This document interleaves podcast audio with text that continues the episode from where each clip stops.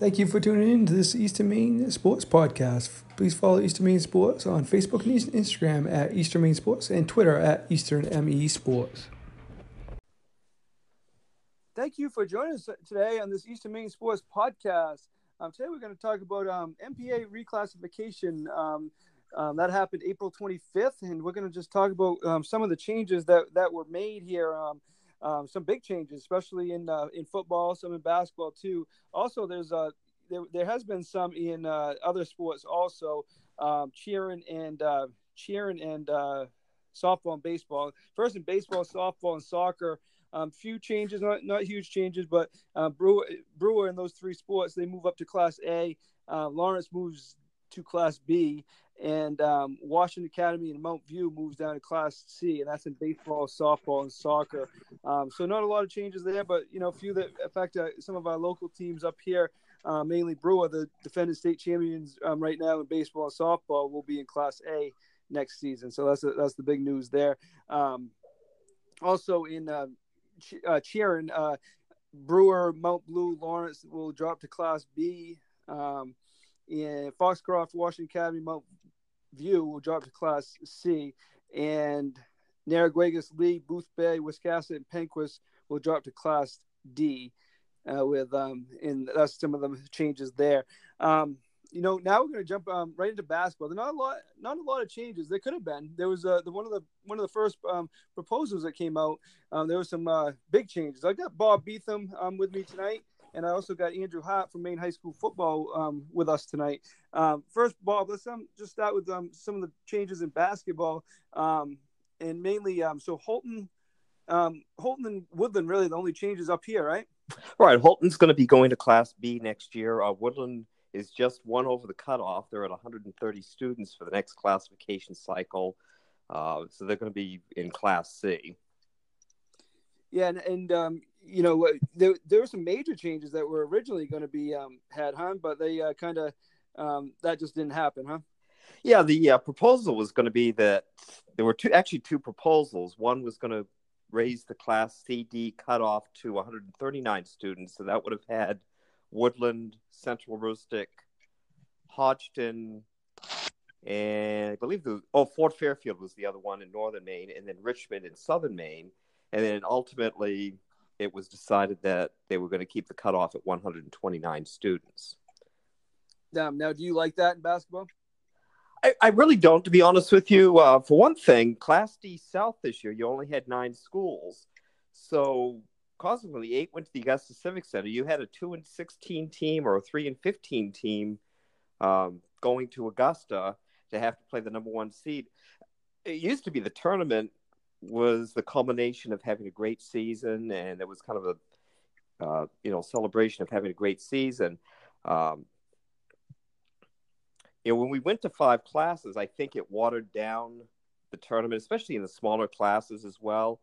And uh, you know what we what I really noticed over the last four years too is that your seven and eight seeds Again, we're going to five classes. Those are schools that probably, well, that you know wouldn't have been tournament teams prior to going to five classes. So, um, I can understand maybe some of the smaller schools' concern about enrollment differential. Uh, however, when you really look at it,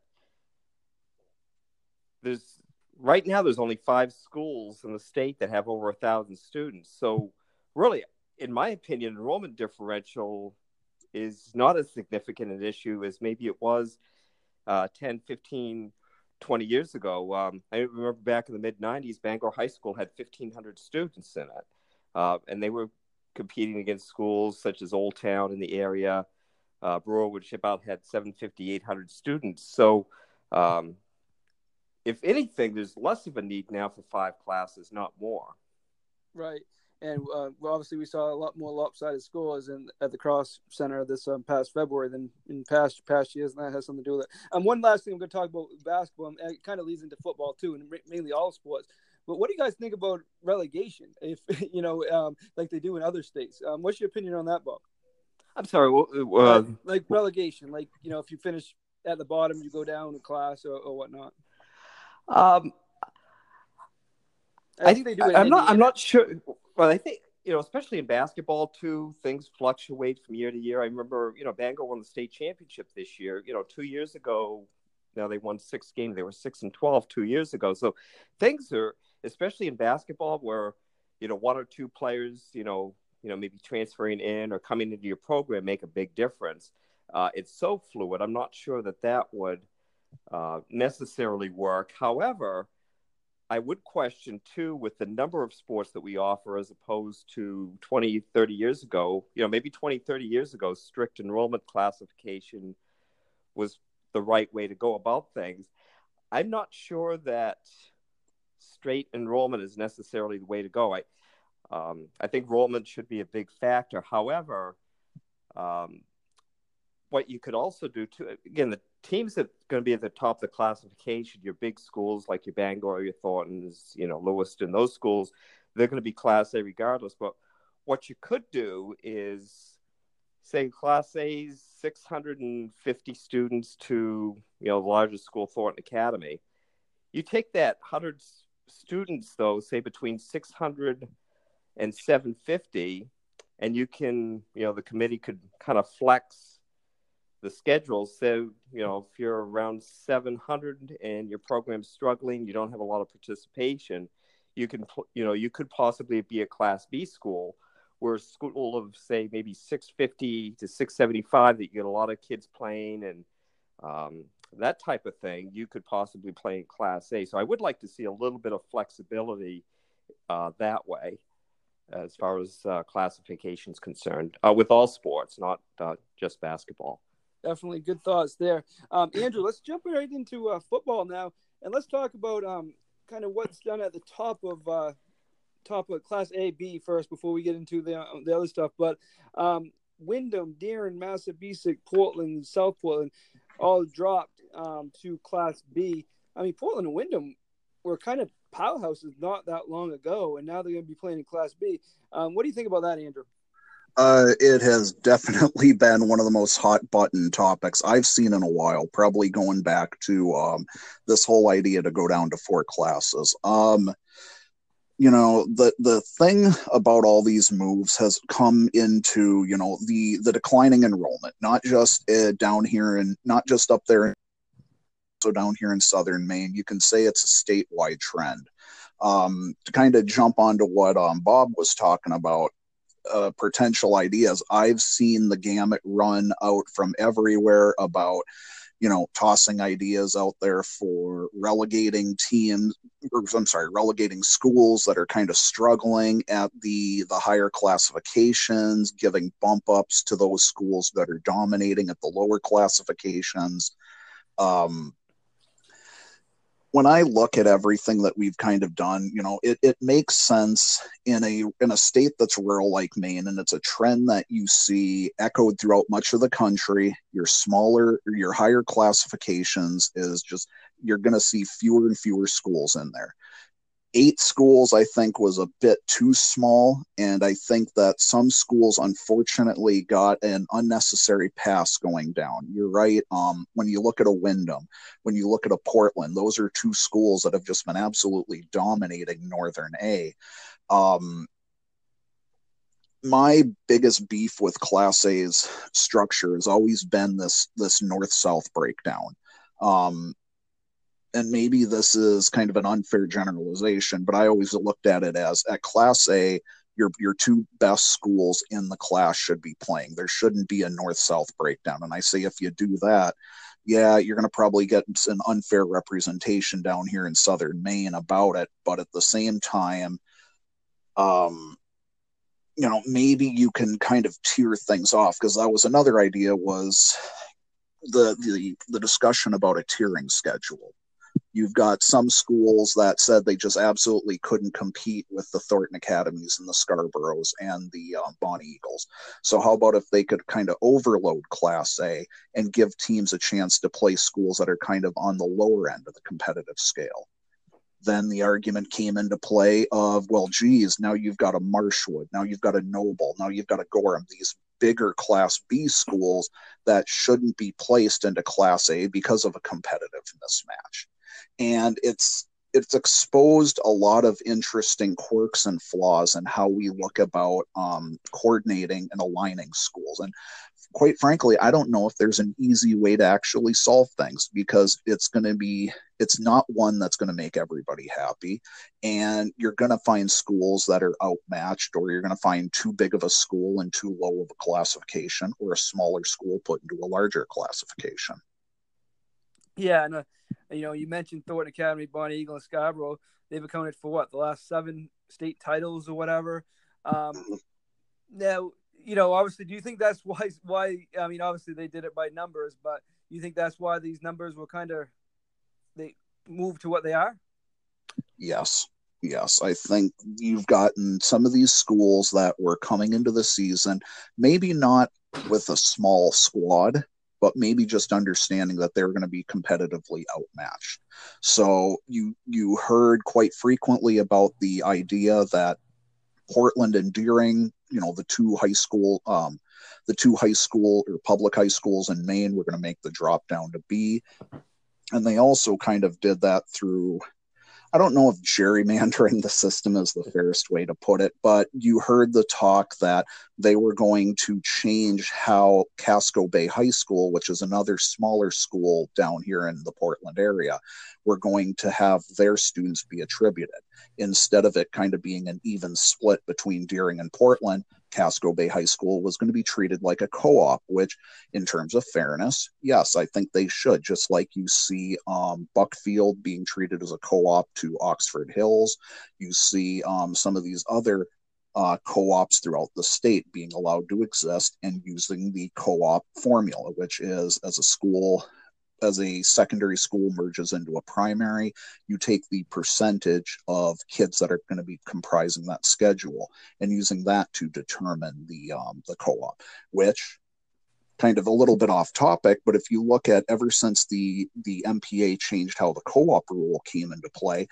football schools in Maine have kind of exploded with other co-ops now taking, you know, taking shape. I want to say we're up to maybe 20 or 21 schools that are um, part of a co-op down here. Now, we're not seeing co-ops as in two two towns that really can't form their own football program suddenly merging together for um, for competitive purposes. What you're seeing is, you know, you look up at Houlton um, you got Houlton, you got Greater Houlton Christian Academy, and then you've got Hodgdon, which are kind of forming together their own co-op. You look at Stearns and Schenck. Um, you look at, um, I want to, you know, coming down this way, I could say Lisbon and St. Dom's. So that was a smart move to go to for the um, the co-ops, but now you're starting to see some of these people coming in saying, well, geez, you know, Falmouth Greely was much too big. They they should be a class A school. Um, again, it, it just kind of was there is no pleasing everybody. Um, Bob, what are your thoughts on some of these um, these changes that were made and, and how class A and B are kind of lined up now? Oh, I certainly, if I'm a class B program or traditional B program, I'm certainly not happy about that. I, I think you look at Class A too, and uh, another thing I'd like to present too is that a lot of time, it, you know, just to kind of dispel some misconceptions about the Maine Principals Association, the MPA is a membership-run organization. A lot of people they think of the MPA as you know people sitting in a room down in Augusta making decisions, and it's not. It's the membership. They form committees, uh, be made up of individual principals, ADs, and they'll form committees. So being a membership run organization can be a positive thing, but at the same time, when you look at proposals and you see, you know, maybe why proposals come about, you also kind of have to look at, well, who's on the um, on the uh, football committee, who's on the classification committee, how does that affect their school? And ultimately, while these people serve on committees, their main employment or the main um, means is to serve the conti- you know the constituents of the schools where they're employed at, um, which I think in some cases can create a conflict of interest as far as you know, do we do what's in the best interest of our school? We you know look at football as a whole, but Um, but obviously, if you get a school of 950 students, which is the Class A cutoff, they, in my opinion, should be you know playing Class A football. Um, you know, Portland should be playing Class A. Deering should be playing Class A. Uh, Basic should be a Class A program because the infrastructure in your program is not strong enough to compete. It's not a reason to drop down in class, in my opinion. Um, the reason Thornton Academy is strong, the reason Bonnie Eagle's strong, the reason Scarborough's strong is because they've got, you know, coaches that have, uh, that have, you know, Kevin Kezal's been there a long time as assistants. I mean, he hasn't had, you know, much turnover in his staff. Same thing with Kevin Cooper at Bonnie Eagle. Uh, you know, Coach Johnson's built a nice program at Scarborough, and they really promote youth football in those programs. The communities are on board, um, and those types of things as well. So, uh, so I have a real problem too as far as you know the Class A structure. I I, I don't think it's real good for football, and it really um, you know puts you know some schools you know that are struggling too. You know you're forced to you know to face a Thornton and a Scarborough and a Bonnie Eagle you know throughout your schedule. All three of those games where maybe you know you could possibly if you had a larger Class A you could kind of tier you know the schedule out a little, out a little bit as well. So uh, one other thing I'd like to say too before we move on is that uh, as far as Thornton Academy is concerned, we've talked about this you know before. Seems like people are absolutely losing their minds over Thornton Academy. you know, they're a semi-private school. They get they get all these advantages. They reason Thornton Academy is successful. Number one, you know, people in Saco care about football they've been able to get great, you know, they have great facilities. People support the program from the ground up. Um, and they say, well, you know, they draw kids from all over or whatever. And, you know, the kids from Dayton, the kids from Arundel, those places, they, they got to go to school somewhere. Those kids are going to be attracted to Thornton Academy because the program is strong. Probably, you know, two decades ago, uh, those kids were going to Biddeford. There was a powerhouse down there, or they might have gone somewhere else. But um, they've got a lot of excitement about football and soccer at Thornton Academy, and um, and that and that's the reason they're successful. So, um, but you know, the pe- people absolutely losing their minds over this. It's uh, Thornton Academy's been in existence and since I believe the 1800s. They've been playing football for who knows how long, and then all of a sudden, over the last eight or nine years, people have a problem with Thornton Academy. I don't, I don't get it. It's almost like if you go back, you know, five, six, seven years, the same the same level of comments were being waged at Cheverus. Oh my yeah. God, Cheverus is a private school. They're they're getting kids from all over.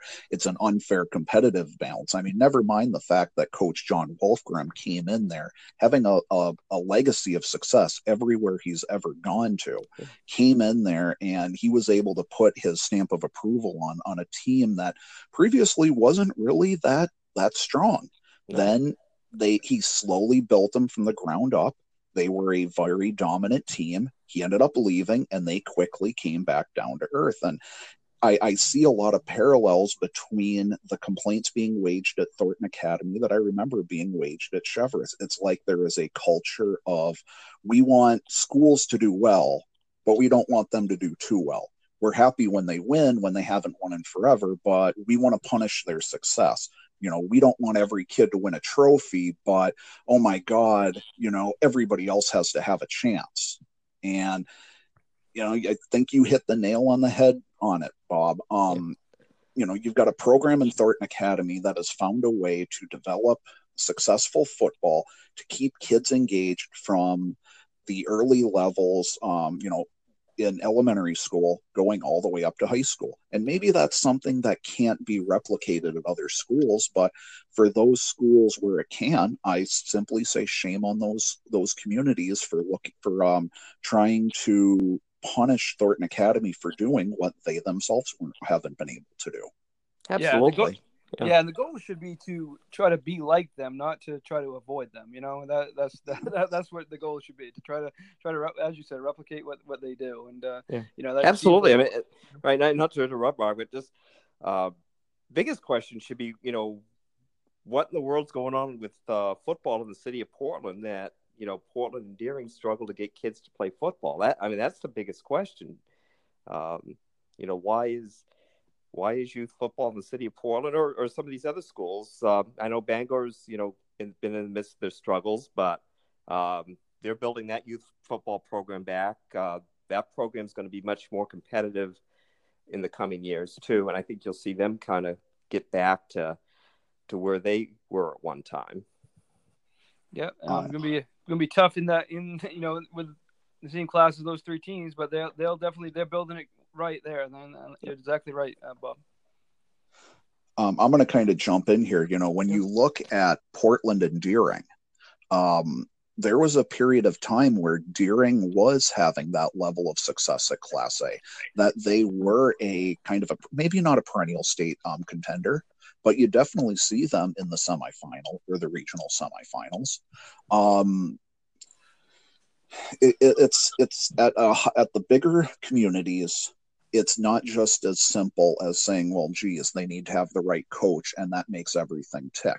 At a larger, at these larger schools, when you're competing against other communities that are going to have larger rosters, that are going to have more developed youth programs going in, that are going to have coaching systems that are de- that are dedicated not just to winning, but also at making sure that they've got sustainment at all levels. I think a lot you know you're going you need to find that consistency at your coaching level. Absolutely. I think you need to find coaches that are willing to be in the program for the long haul not just a guy that's going to come along and say look you know i'm, I'm going to be here. I'm going to develop a great program. And then all of a sudden he's gone. Or somebody is like geez this is too much after two years of trying to coach football. I'm out the door. Uh, the next one is uh, some of these communities are having problems um, with and and this isn't really it's not an indictment on the football team or the community per se but some of these communities are just running into other more attractive options for for their students in the, in the fall time soccer and football in this area is always going to have kind of that tug of war between whether kids want to go towards soccer or whether they want to stay in football. And I don't think it's fair to say, geez, you know, it's a soft community because kids want to go play soccer. Um, just like you, you don't want to say, geez, you know, it's a soft community because nobody wants to go for the football team. Shifting demographics, shifting kind of profiles of the the the teams that exist. For instance, you can look up there at Lewiston. There is a period of a time where Lewiston, everybody was kind of saying, geez, you know, everybody wants to be a Blue Devil. Everybody wants to play football under, was it, I believe it was uh, Coach County, Coach Bill County, if I remember right. Yeah. And as you saw some of the changing demographics of the city, suddenly soccer became more of an attractive option to those kids. And you're kind of seeing that down here in Portland. I don't think that it's, you know, kids just don't want to compete. Kids aren't physical enough. Kids would rather sit down and play video games all day. I don't think that's the case at all. I think kids are just, there's a lot of options out there. And for some of them, that may have played football in the past, they found an option that's that's better suited to them. Whether it's you know playing soccer or whether it's maybe even playing some sort of a junior program. I know uh, it's kind of unrelated to the topic, but you can see that in the hockey community. A lot of kids that may have traditionally played for their high school team are now playing for local junior teams. Great, great points, guys. Um, I think we're gonna move. We'll move on to um, talk about eight man now. Does that sound good? Yeah, uh, you know, one of the uh, point I'd like to make too is, uh, you know, when we talk about the football committee, uh, there's only four or five people that are on the football committee. So, uh, yeah, how big of a representation does that really give? Uh, you know, the Maine high school football as a whole, and then two of two of the football committee members are in schools that are going to be playing eight man football uh, this fall. So, you know, maybe having a broader, you know, representation of the um, football community as a whole might make sense for the football committee. And, you know, does it make sense at this point, too, to possibly reach out to retired ADs, you know, retired coaches that are football people to help steer these committees that don't, that aren't, you know, tied to a particular school or, uh, that can maybe take a broader look and maybe objectively look at what's best in the interest of Maine high school football and not necessarily in the best interest of their particular school. Mm-hmm. Yeah, definitely good points, and you know that's uh, that's uh, you know to broaden that would be much better than have just four or five four or five people in there. Um, any final thoughts on that, Andrew? Um, having a little bit more of an um, an expanded representation would definitely do the programs good because some of these communities don't really have a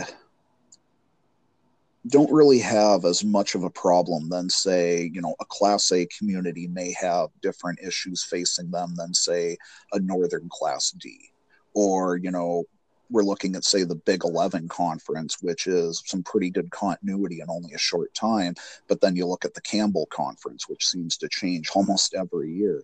So i definitely would have no problem seeing and maybe you add in an additional two or three um, people.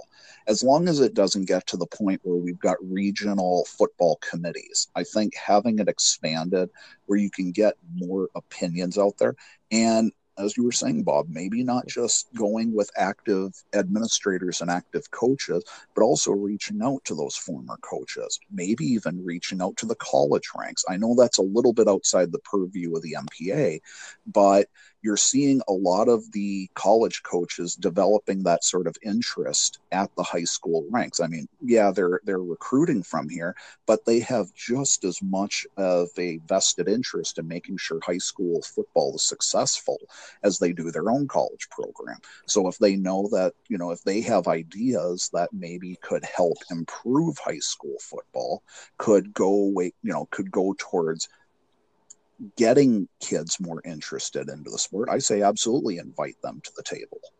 Yeah, oh, that's a great idea. Absolutely, no doubt about it. Um, now I'm going to ask you both a question here. Um, we're going to go on to eight man football, but because there's such few teams that join, I'm just going to ask you each a question. Uh, first, that with you, Bob. What's the negative? And same question to both of you, but what's the what's the negative in eight man football to the teams that need it? I don't think there's negative at all. I, uh, what I would have liked to have seen is maybe take it a step further and have schools placed in eight man football. You know, you could appeal to play 11 man, but you have to have a pretty compelling reason in order for that appeal to be approved. So, I, uh, I mean, I think it's a good start this year, but I would have liked to have seen it maybe taken a step further, uh, not only to better eight man football, but it also would benefit 11 man football as well. It's not fair to, you know, if you're only playing eight games a season, to have two of those, two or three, you know, games against teams that have absolutely no business competing on a field 11 on 11 with, with an established program with 35, 40 kids. Um, so I, I, would have liked to have maybe seen that uh, taken a step further, but um, and have teams actually placed an eight man with an opportunity to appeal. But again, it's it's a good start. I, but I certainly don't see any negatives as far as uh, eight man football is concerned. Now, same to you, Andrew, and uh, you know, Andrew, you can probably give us more detail on the eight man football. How's it going to look here this fall, and and kind of the whole setup, and maybe how the league's going to work and, and how the game's going to work look to somebody just watching it. It'd be the first time I've seen it. You know, when I go cover a game, if I do, that would be the first time I, I see it. Can you just tell us about that? Um, before we jump in there, I just wanted to answer your question really quickly. I think if there's one negative to come out of this, is that everybody who is focusing on eight man hasn't really been also thinking about the JV program. Um, when you look at other um, when you look at other states that run eight man football, it is eight man from you know early on all the way through high school. Um, I would say that these coaches that are kind of keeping an eye on going into eight man really should also be thinking about doing the same thing at JV because as we're seeing from a lot of coaches um, that are advocating for eight man, they're they're pretty much coming out into the open and saying, look, part of these struggles of these schools that have gone to eight man is because they don't really have they don't have an opportunity for their uh, sophomores or their freshmen or their sophomores to play meaningful football against like level or like aged um, opponents You know, how many teams are you seeing in Class C or Class D that are able to play um, JV football? And I would be willing to bet. I don't have the numbers to back it up, but I'd be willing to bet that you're not going to see a whole lot of teams having that opportunity because in order to field out a a, a decent JV squad, you're going to have to pull kids that are playing varsity. And at that point, you're running the risk of wear of additional wear and tear on a kid's body. Football's a very tough sport, but you know you've got kids who are developing both physically as well as um, mentally wise and you don't want to overexpose them to the sport as much as they want to play it but you also want to be able to get your youth, your younger kids more involved in football. So it's not just, hey, guess what? You're going to be a freshman and a sophomore. Just go sit on the bench. We'll call you up whenever we need um, people to beat up on you in the fourth quarter in case we go up by a lot or we're down by a lot. So I think that right there would be the one thing that I like that I think is the negative from all this. So just to clarify what you're saying, the teams that have eight man football at the varsity level on having it in the JV level? Correct. correct. Yes. Oh. Yes. And I think you could even may, maybe take that a step further for these other programs that are border that are maybe 20, 25, maybe even 30 kids that are able to keep an 11 man program going and they can do well at the varsity level, but there's no way they could ever get a, a JV team together. Right. Yeah, that makes sense. Yes, it does because you know some of these you know smaller Class D schools could, you know, a lot of the same kids are playing both, and yeah, we probably benefit from eight man football. But um, well, that's good information. Now, uh, Andrew, just um, you have a lot of information about the eight man football. Could you uh, give us that information? I do. Um, ever since the articles came out back in 2010 about um, uh, football up in the county, getting into eight man football, about them basically trying to make it work outside of the MPA's view. We're finally at this point. It's only taken us nine years of hearing about it and debating it and throwing it aside and then finally trying it and then kind of saying, well, guess what? Eight, uh, class E isn't going to work.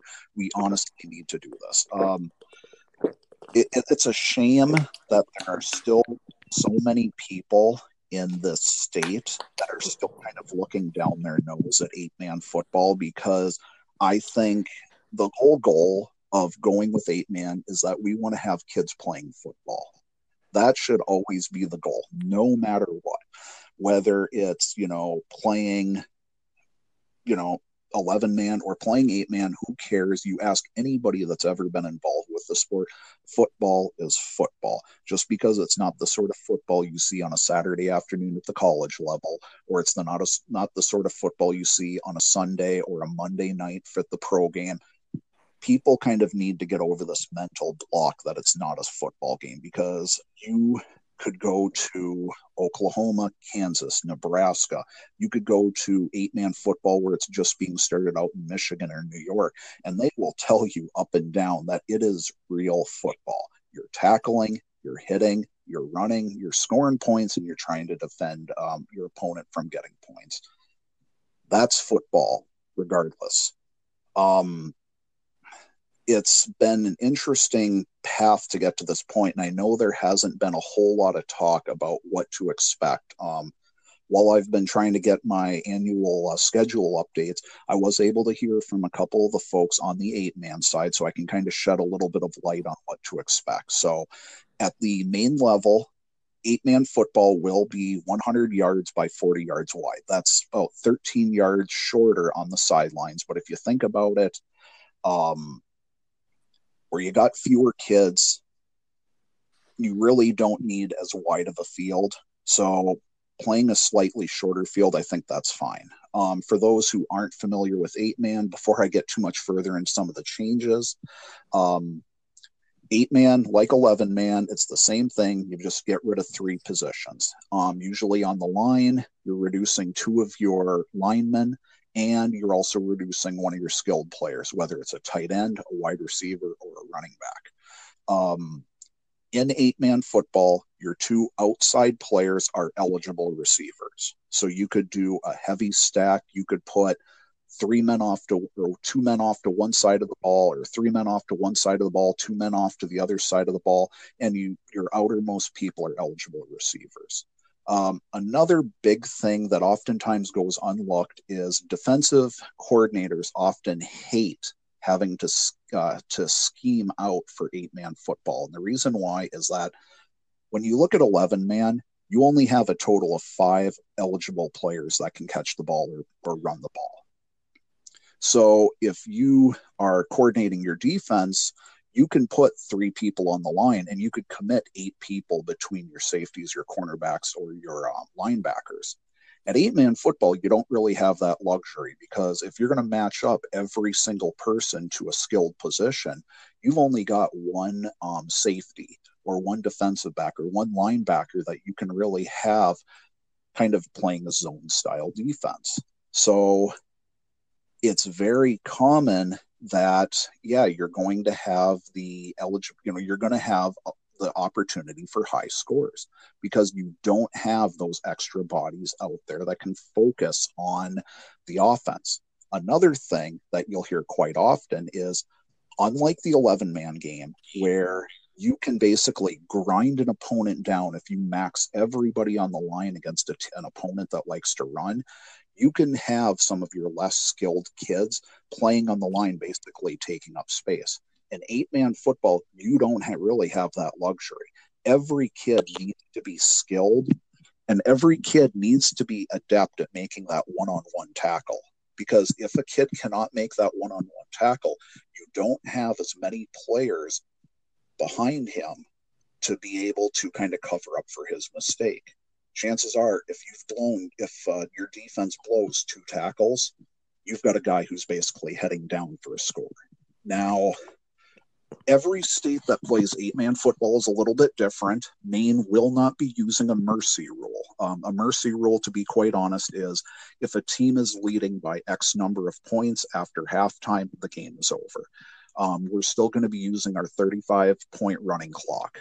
Um, also points will remain or scoring and points will remain the same. A field goal is still going to be three points. Um, a touchdown is still going to be worth six. A team will have the option to kick a point after try for a um, for the single point, or they have the chance of, of playing for a conversion for two. With fewer guys on the line, you may not see a lot of teams going for those field goals. You may see a lot more teams being willing to go for the conversion or go for the play after a touchdown. Also, you may not see a lot of teams that are going to be dedicated to punting on fourth down just because you don't have as many people back that can defend for you. So there's a greater chance of a punt being broken open. So you're, you know, you got to kind of plan out what would you rather do? Punt the ball away and run the risk of giving up a, a, a touchdown, or basically not going any further maybe having a bad run or maybe an incomplete pass and that's kind of you know going from you know you're going to kind of be stuck where you're at but at least you know how far back you got to you know for your back to the end zone. Um, the schedule will be eight games. The schedule breakdown is going to be six games in your their two divisions the small school and the large school division. Now each each division only has five teams. So that means that with six games being played, two teams will be played twice during the schedule. Um, for those folks in Ellsworth, that means that they're going to play a game against Gray New Gloucester, Maranacook, Mount Ararat, and Yarmouth. But two of those other teams will be featured twice. So it'll give a chance for Ellsworth to have a home and home series against uh, two of the teams down here in Southern Maine. And then they'll also be playing two games against the smaller conf- uh, small school division. So that could be either Boothbay or Old Orchard Beach or Sacopee Valley or Telstar or Traip Academy. Um, so that's really kind of been it. A lot of the coaches haven't had the opportunity to see eight man football. The nearest state that you can find for eight man football is New York, and that's really more at the central part of the state because it's still slowly expanding out there. Um, I know Skip Capone, who is one, or Skip Capone, who is one of the assistants for Colby, is going to be putting on an eight man program this upcoming Saturday for basically anybody across the state. And he's really put the word out there trying to encourage as many schools to come in, maybe not those that want to play eight man football, but trying to get those that are influential factors that can kind of advocate for it to tell these these schools that are at the borderline, hey, look, yeah, there's some community backlash. Yeah, you're going to get some uneducated types that don't understand the breakdown of football. But you know what? It's not the boogeyman everybody thinks it is. And if people are exposed to it, maybe they won't have kind of that negative impression of it at first when they get a chance to talk about it and hear about it. Wow, great, great information there, Andrew. A lot, a lot of stuff.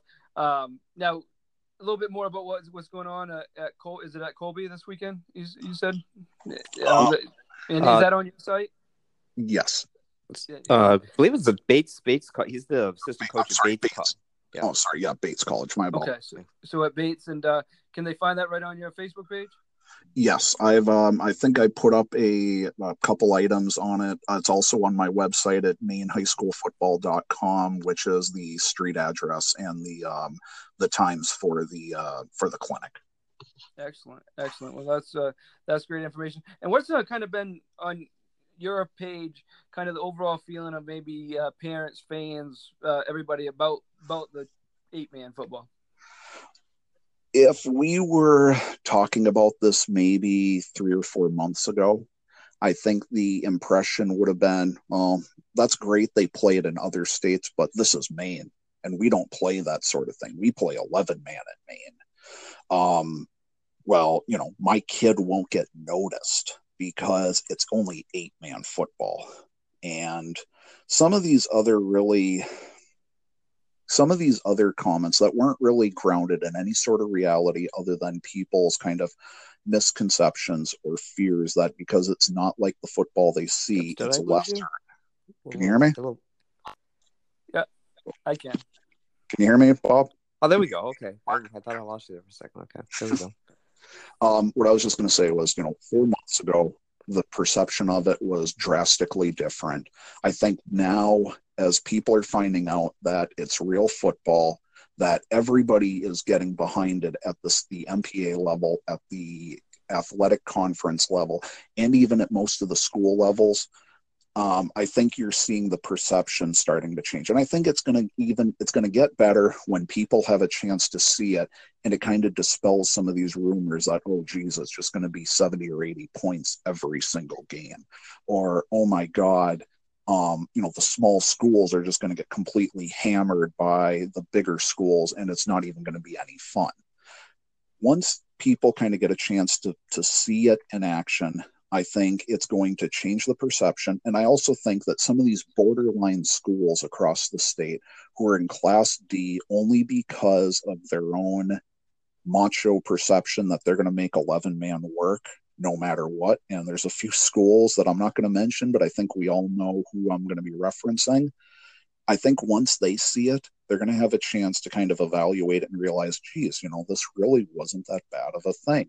I, you know, it, it's done a lot for the programs. It's encouraged kids to come out. Now, granted, it may not be like the way it was 10, 15, 20 years ago, but this is the football we've got, and I'm willing to commit to it. So maybe next year you're going to see a few more programs kind of move over and give it a shot that didn't this year.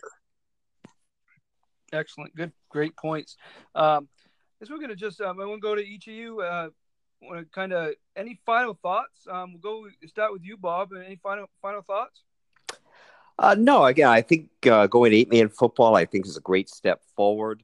Uh, again, I think as far as the classification, it you know we may be in a point now too where we may uh, rather than go every two years with scheduling and classification, we may just go you know year by year with this and see what happens. Uh, well, one question I want to ask Andrew as well uh, back to the eight man football. Uh, any word on how the playoff structure is going to work with that? It sounds like it's going to be just a simple three weeks that they will do the, the four out of the five teams will make the playoffs just because that's the only even way that it would work. Um, week 11 will be the state championship in eight man, um, only because they don't have enough teams to go a full four weeks. I haven't heard what site it is that they have in mind.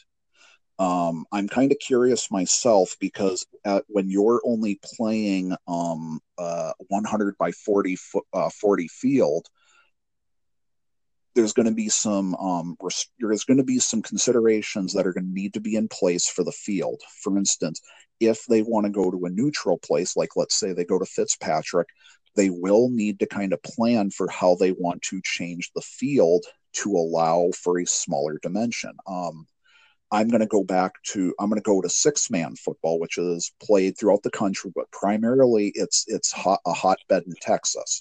Now, in Texas, they have basically their state football championship is dedicated over four weeks. And in order for them to play six man football, they take the very first day and the two morning the two morning slash afternoon games are dedicated to eight six man football. Now six man is played on a 40 by 80 yard field so they need to bring in goalposts they need to move the field in and what they do is they lay tape down to kind of designate the field and then move in the sideline markers. So maybe if they want to play an eight, the eight man class championship at fitzpatrick that's an idea they can do or maybe they pick one of the existing locations and they say you're the high seed you get to represent it. But at this time i haven't heard uh, definitively what the plan is for that yet. Now will the state final be the champion of the large school division versus the uh, champion of the south school division and the small school division or how, how is that going to work? Yes it will be the small division versus the large division. It's definitely an interesting experiment considering you've I don't know if this has ever been done at any point by the MPA in any of their other sports. So I'm very curious how we'll see these smaller schools and taking the larger schools and how they'll be able to compete. Um, I don't think it's going to be a blowout because if you're taking your 15, you know, 10 or um, 15, 16, 17, up to 20 kids from each school, I don't think the disparity in age and talent's going to be the difference, say, from a Traip Academy going up to an Ellsworth. But we'll see how that kind of plays out. Interesting. Interesting. Also, um, also your thoughts too, uh, Andrew. I believe, and I, I could be wrong on this, but I believe that Falmouth and Greely is the first time that we've had a co-op program of two existing uh, football programs. Um, yes, if if we ignore the fact that Jay and Livermore Falls was a result of a consolidation, right, not right. a merging of the program, yes, this would be the first time that a program, a football program, did have to shut down and did merge over. Um, with Falmouth and Greely co-oping, this is going to create a very real, um, an odd number of teams, and I've been kind of keeping an eye on the different schools in my request to see how things are going. For instance, I have seen the matrix for the Big 11 conference, and from what I'm seeing, there will be two schools in there that are getting a bye week. Now, I don't know how many other schools are going to have to have a bye week as well in other conferences. I know the Little 10 conference is going to go with a full eight game schedule and they are going to be playing non conference games. Uh, so far, it looks like each school will have to play one opponent outside of its conference. Um, and that's kind of been borne out by, you know, for, I'm going to, you know, for Dexter and Mountain View, that's, I've been able to kind of see what their schedules are. Um, in the upcoming weeks, I'm going to be trying to reach out to those schools as these schedules kind of get solidified, and I will be posting updates as they go along as I find out more about that. Now, are we going to be doing a Crabtree or Heal Points?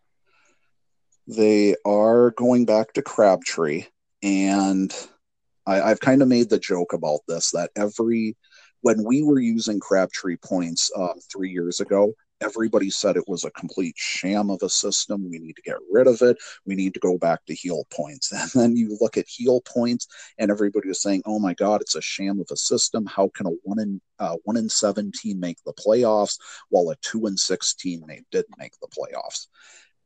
Different different strokes for different folks. Frankly, I think Crabtree is a little bit easier to wrap people's heads around. There's no point differentials. The only big thing about Crabtree points is that it's the combination of your winning percentage plus the average winning percentage of all the opponents you're playing, regardless of what class or conference they may be in. So the benefit for a team in Crabtree points, if they really wanted to game the system, would be to try to play tougher opponents opponents that are likely going to have a better winning percentage because it's going to boost that winning percentage, uh, the overall opposing winning percentage, which usually makes up about 33 to 40% of a team's Crabtree points on average. The, the expectation is still going to be for them to win, but if a team does amazingly well, but they do that by basically playing a bunch of lower ranked teams, it's going to be reflected because they're not going to be ranked number one or number two in their own conference. Right. Right. Yeah. I get. You know, there's there's positives and negatives to to both uh, both systems there. Um, definitely. Um, anything else, Bob? Uh, yeah. Any. yeah. Any word, Andrew, on the uh, on the scheduling with the Class A schools uh, in their Class B crossovers? I don't. I I am as interested as you are, as interested as everybody else is. They said that they are going to play a nine game schedule so that's going to mean either they're going to play opponents multiple times, basically home and home games, or they're going to have to find opponents willing to play up a class. Could you possibly see a Bonnie Eagle or Scarborough or Thornton Academy against, say, a Kennebunk or a Marshwood or a Falmouth uh, Greely or, you know, these high level A and high level B teams playing? Uh, quite possibly, but a lot of the reasons why schools in Class A were making that drop down to Class B wasn't to be playing those higher ranked opponents. So I I don't know. I'm I'm kind of keeping an, uh, a level head about it. Just kind of I want a wait and see approach. So yeah, that's kind of my answer to that one. I was uh, a little surprised too that because I think Cheverus is going to be very good in Class B this year. Uh, they returned quite a you know a few kids from last year. I was a little bit surprised that they didn't petition up and play Class A, especially where the other Portland schools, Portland Deering, are now you know South Portland now going to be Class B. I thought you know that might be a drawing card for Cheverus. They may you know maybe draw some of those kids too that you know wanted to play against the Bonnie Eagles and the Thorntons and the Scarboroughs. Uh, so I was a little bit surprised that they um, elected to play down as well. I didn't like the layout of Class A simply for a competitive schedule making perspective for that very reason. I think if Class A could have kept 10 teams, uh, maybe you convinced somebody else to stay up with Cheverus. You could have had eight out of the 10 teams make the playoffs. You could have an even schedule. Nobody plays outside of the conferences. Everything I think would have worked out a lot better than what we're seeing right now. Um, I am going out on a, a limb by saying the toughest conference that you're going to see in the state will be Southern Class B. If you look at how it played out last year when you had Marshwood, and Kennebunk. Now you're going to introduce Cheverus. You're going to introduce Portland to the mix. You're going to also be looking at um, Gorham and Noble, which are trying to rebuild their programs. Uh, South Portland has Aaron Filieo, who made the move over from Cape Elizabeth. So the Red Riots are going to be trying to get you know their program restarted. You're going to see Biddeford in the mix. I think it's going to be probably one of the toughest conferences, and your team that is going to win out of there is really going to have earned that billing of being a regional champion. Uh, other thing too, uh, now that uh, Class B North is, you know, you've got Windham in there, you've got Falmouth uh, Greely. Has there been any talk as far as because this year it's uh, the University of Maine's turn to host the Class B game. Has there been any talk as far as what they might do with the state championship games is the University of Maine still going to be in the mix for Class B, or do they possibly rotate the C and D at Maine and keep A and B at Fitzy? Everything that I've heard says that they're still going to te- keep the three classes going. Um, I think it would be a shame to skip Class B just because you've gotten some more Southern Maine teams in the mix in Class B. I say, you know, if these kids want it badly enough, they'll travel to Hades and back to play it to play a state championship game. Um, I I say you keep it. You know, some of these programs uh, may not be happy. For instance, I could did I heard a lot of flack amongst the Windham parents who said that they didn't like the fact that you could potentially see some of their kids going up to Brewer to play a game. Um, to that, I simply say, you know, go back 10, 15 years where a bus ride of two hours was a reality. You know, maybe people in southern Maine are a bit spoiled in, with having a um, a lot of opponents in a very short proximity. Well, at Class B, that's where you're going to start to see things kind of opening up, where you're going to see, you know, road trips becoming a reality of over two hours. I just say, you know what, it's, it's the reality, it's the way it is. I don't think a kid will play football regardless if it's down the street or if it's on the other side of the state. Right. And the reality is most of Class B is Augusta area, Waterville area. Uh, you've got, you know, Brewer Hampden, um, you know, in the northern, but for the most part, it's probably an hour, an hour and a half bus ride for the most part. And, and, you know, Windham's come up and played Bangor in Class A as well. So I'm not sure what the big issue is there either. Yeah, exactly. Um, anything else, guys? No, I, I think that pretty much covers it. Just uh, you know, a few thoughts as far as maybe you know looking at the makeup of some of the committees. Maybe you know we can kind of tweak that, and uh, I think having a more broad uh, perspective too on the football committee and you know different committees, I think would be you know good going forward, and that way you know get a more you know objective look as far as what's best for you know Maine high school football. And I and I would say maybe something to keep an eye on on the horizon. Maybe not in the next two years, but something in a four to six year time frame. If eight man football works and eight man football in Maine takes off to the point where you're starting to see not just existing programs making the move over to eight man, but maybe some of these newer communities, some of these communities that play non aligned, non MPA aligned football, like the program up in Presque Isle or the program there in um, at Erskine Academy. Maybe you see some more of these schools that are saying, "Hey, look, we you know there's a program that we don't have to basically wait six years for to prepare ourselves we can do maybe shorten the curve the the learn the growing curve with fewer kids and eventually i think in four to six years the state may next be having to look at is five classes of football for only 77 schools too many classes. Kind of the same thing I think you're going to see in basketball. I think the reality is we don't want to water down the classes just so we can create a the smallest most minuscule amount of differential between the enrollment of one school to another. I think in football though, the idea uh, uh Dwayne um the head coach over there at um at Ellsworth, Dwayne, Dwayne Crawford. Dwayne Crawford. Yeah. He came up, he man, had a very good quote um, from the BDN, which was saying that if more schools were kind of looking at eight man football, they'd end up dropping Class D, and schools would have to go at the very real reality of saying, well, geez, if I want to play 11 man football that badly, I'm either going to play at Class C or I should go down and play Class C or uh, eight man. Right. That's a good point. and I think that very well could happen in, in not in you know, the not so distant future. Uh, again, you know, eight man to start this year, but you've got a lot of programs that are that are playing eleven man that probably would benefit greatly uh, and be very competitive in eight man as well. Uh, you know, at least you know five or six off the top of my head that I can think of right now. So, um, but I, I so I think we're only going to see eight man football grow, and then you know we may you know contract back to 11 man. I mean, back to three classes uh, for 11 man in, in the not so distant future. Excellent.